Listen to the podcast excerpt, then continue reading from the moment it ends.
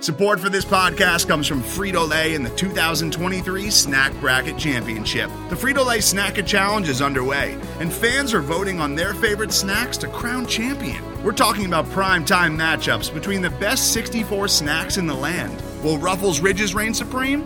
Can Doritos defend their dynasty?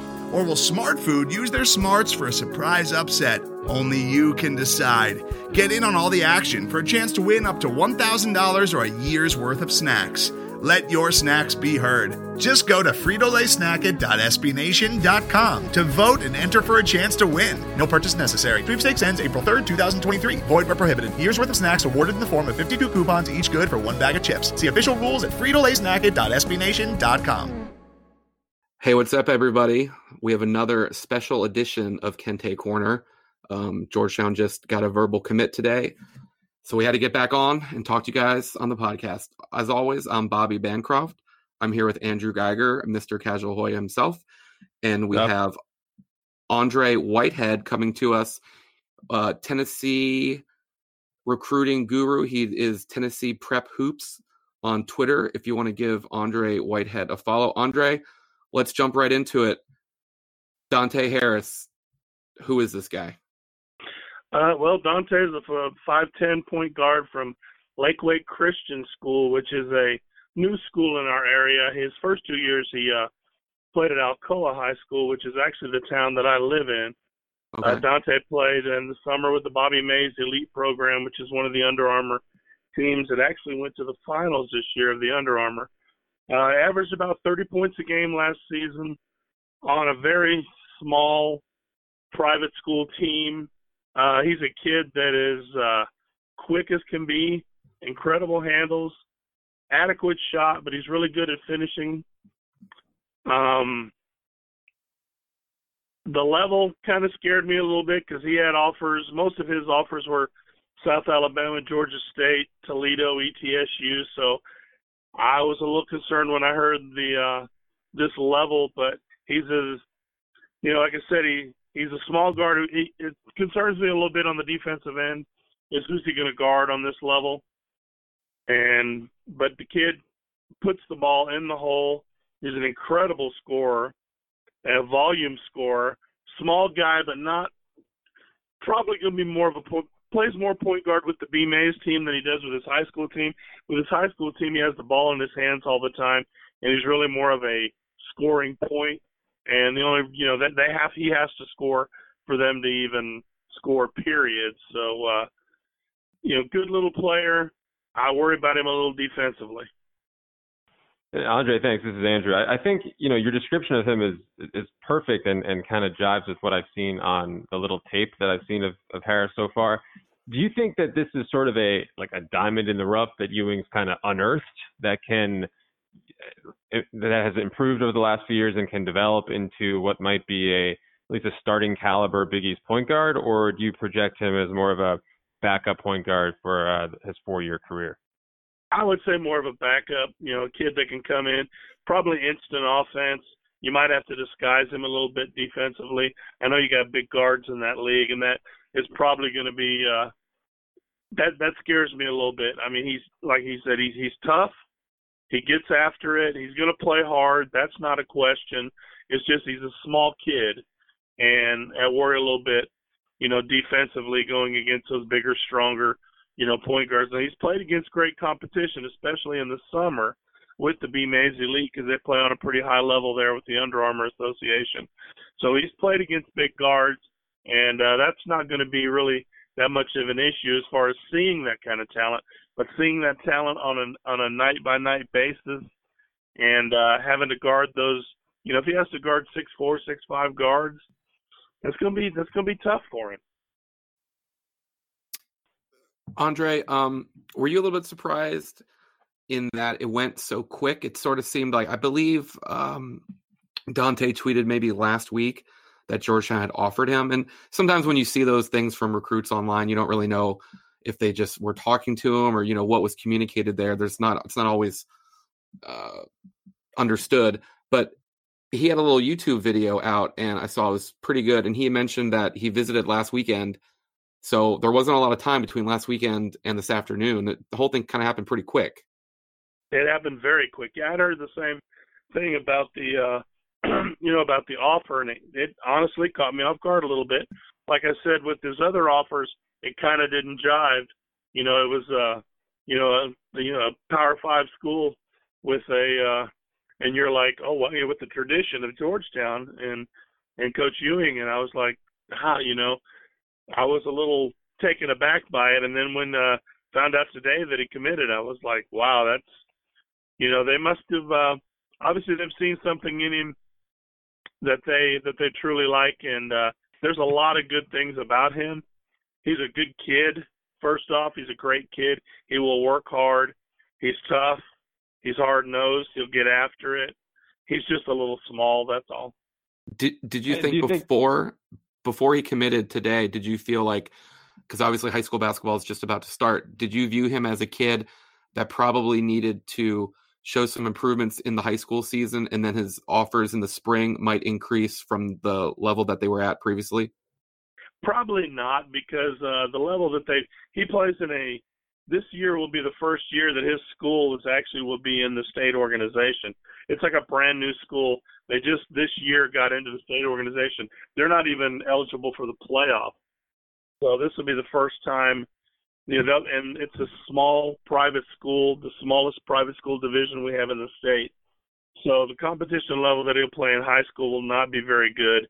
There'll be a few teams here and there as they travel to the other parts of the state that will be a competition, but in this particular area, there will not be much competition for him. He'll probably go 35 to 40 a night, and I don't see that really increasing his, uh, you know, would have increased his level at all. I think that, you know, the level that everybody kind of projected him at was, you know, the schools that I spoke of earlier. And uh, so, this, you know, like I said, caught me a little off guard, but, uh, you know, I wish him nothing but the best because, like I said, he's a great kid.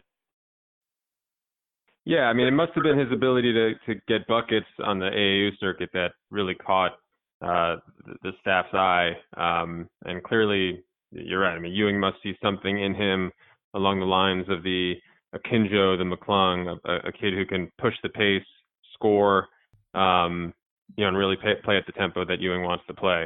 So, um, you know, welcome to the hilltop, Dante Harris. As you said, we wish him nothing but the best, and we're looking forward to having him. Yeah, like you'll enjoy him if you get to meet him. He's a great kid, and uh, I really hope he has success because, uh, like I said, he's been nothing but a gentleman, and all the time I've known him, and uh, I really hope him nothing, you know, nothing but success. And I appreciate the time, guys. Thanks a lot, and uh, hopefully we'll get to chat another time.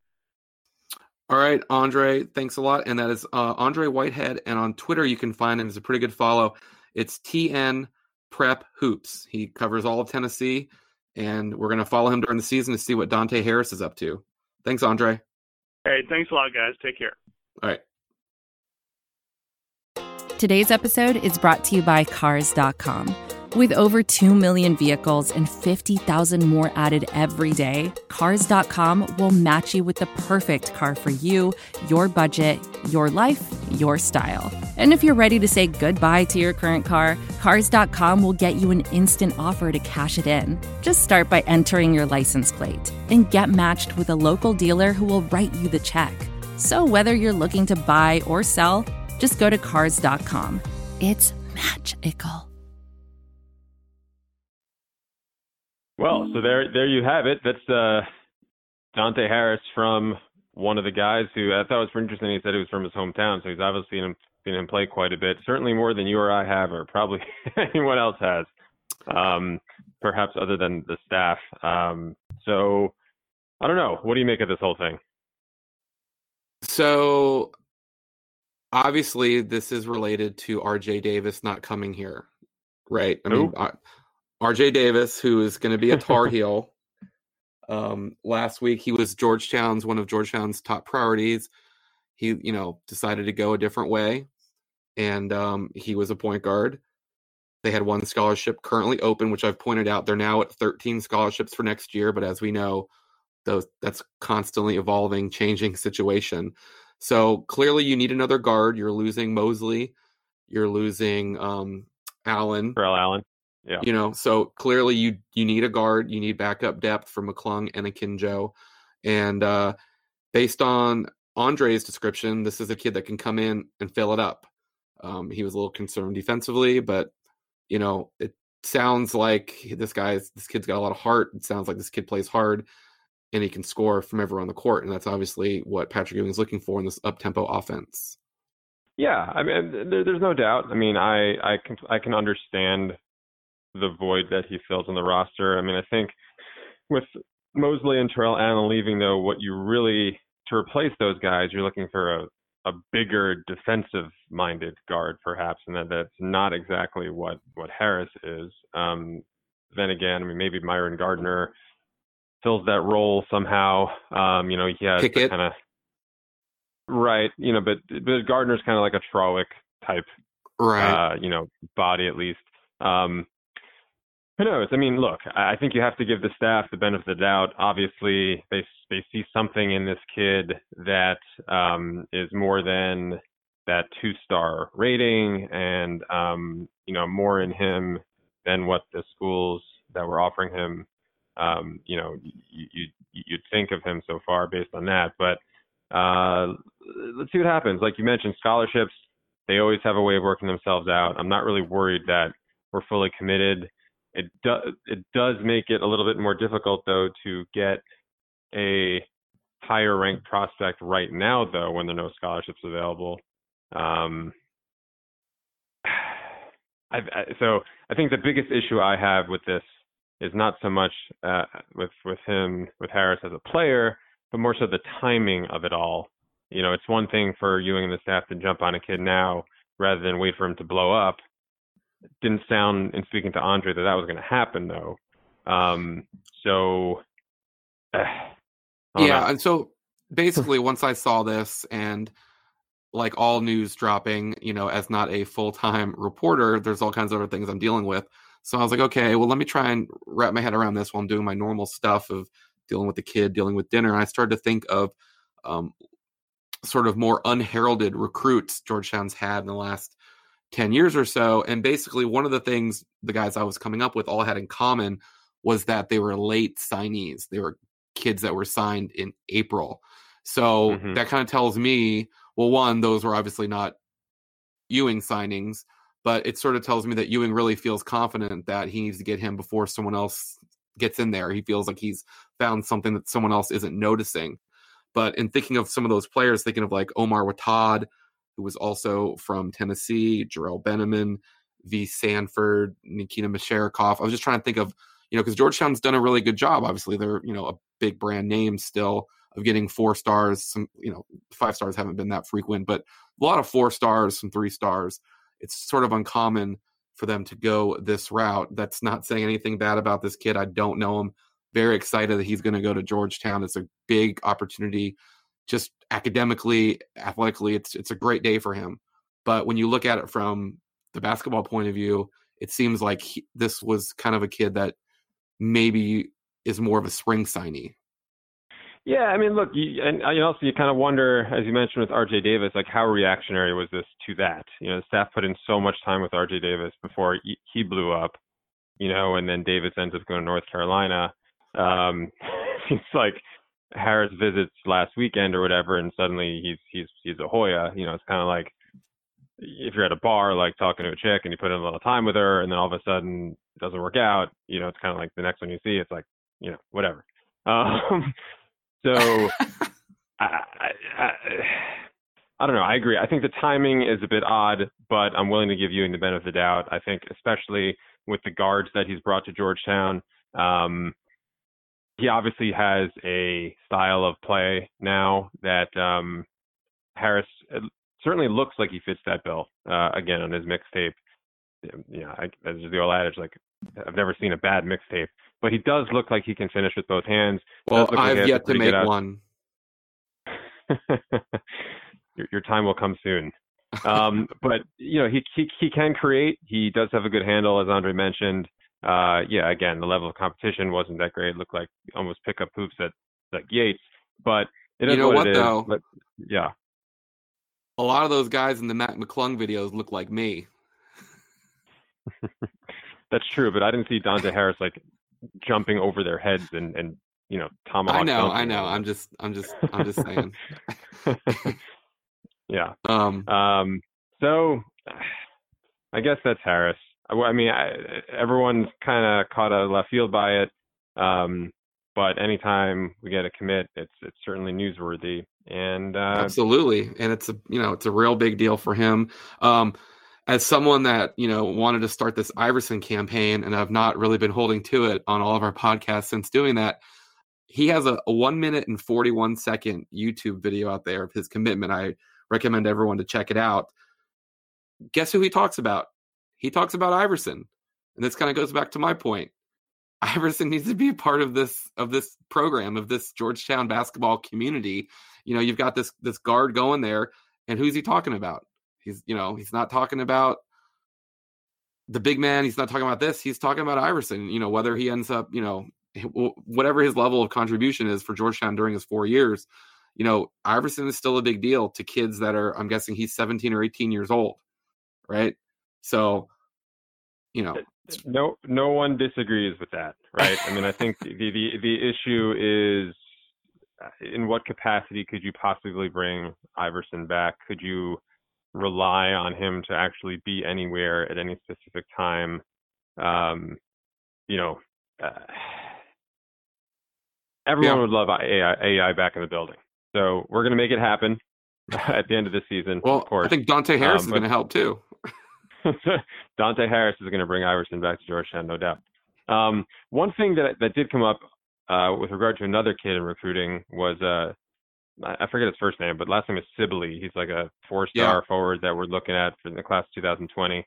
He mentioned in some article when he, you know, they always talk about they're they're trying to differentiate the schools that are recruiting them, and Georgetown is one of his final whatever it is. Um, he said something to the effect of the school is not as big with the fans um, you may be able, you may be able to find a quote. The school is not as big with the fans, um, but you know, academically strong, blah blah blah, and the coaching staff really likes me. Some people have reacted to that uh, on on the Twitter. Um, what do you think about that? Well, um, depending on, I'm not sure if he visited last year, if he went to a game, but look, if you're a recruit visiting during basketball It's season, true. It's And- true. there's only a couple games you can come to where it's going Right. to feel like a pretty good atmosphere. You know, a lot of that is the opponents. A lot of that, more of it though, is how Georgetown is doing. Okay. So Mhm. it's just, you know, chicken or the egg, right? Like they need to start winning more. They need to get ranked in the top 25. And how do you do that? You got to get good players to do that and all that. So, you know, it's the chicken and the egg, but it's not, yeah, he's what he's saying is true. You know, it is what it is. Right. They play in a building that's too big for almost every college program in the country. And that's just, you know, a restriction they have to deal with, right? That's just that's just part of the deal. Yeah, and I, you know, I, I remember that kid, um, Earl Timberlake, who I think is a five star. Uh, The he Matha kid, yeah. attended- yeah, local kid. He attended the home game against Providence, which was like the batshit crazy game that McClung banked the three from half Oh, court yeah, to tie yeah. it, and and you know, there's a picture of Timberlake behind the Georgetown bench. I mean, he ends up putting Providence in his final four. Um, you know, I forget where he ended up committing to. It doesn't really matter. But you know, it does really. The point is like that was a crazy game. That would have been a fun atmosphere. At the end of the day, none of this stuff really matters, does it? Or does it? I mean, I think, you know, I think it's up to well, it looks like Timberlake is still undeclared. Um I don't know. I I think I think it matters. What what I don't think matters is when they talk about a basketball recruit like always visiting LSU when they play Alabama in football. I really don't think Right. that matters. Okay? Like I don't think it matters that Georgetown's playing Colgate in football. Like that's not a big deal. But I do think if, you know, if if you're visiting Georgetown and you know, I think the atmosphere because they're they're envisioning themselves playing on that court, and you know, what's it like in Right. here? You know, I mean, obviously, it's more about the relationship with the coach, or you know, or or you know, Wahid, or like whoever is doing most of the recruiting, because that's you know, that's kind of like your parent when you're when you're in college, right? So, Mhm. But I think if you were making a list, it's not number one. Like the atmosphere at- at Capital One Arena isn't like the oh man, this is what it is. I'm not coming here, but it's definitely I think I think it does matter somewhere. It it matters more than other things. I think some people worry about.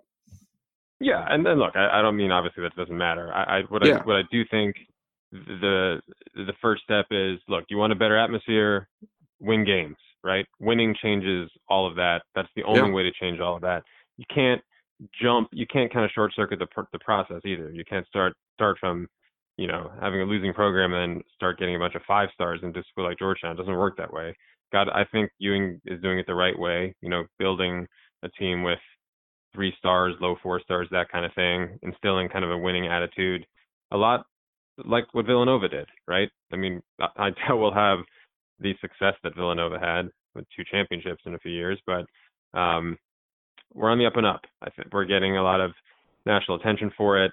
Finally, we're uh, Andy Katz. I mean, I'll have what he's having. He had us like yeah. 18th in some ranking recently. I mean, that that might be a little bit high, but certainly top 40-ish squad, which is better than we could say for any of the past few years. Yeah, I think too. Um, I think there's guys.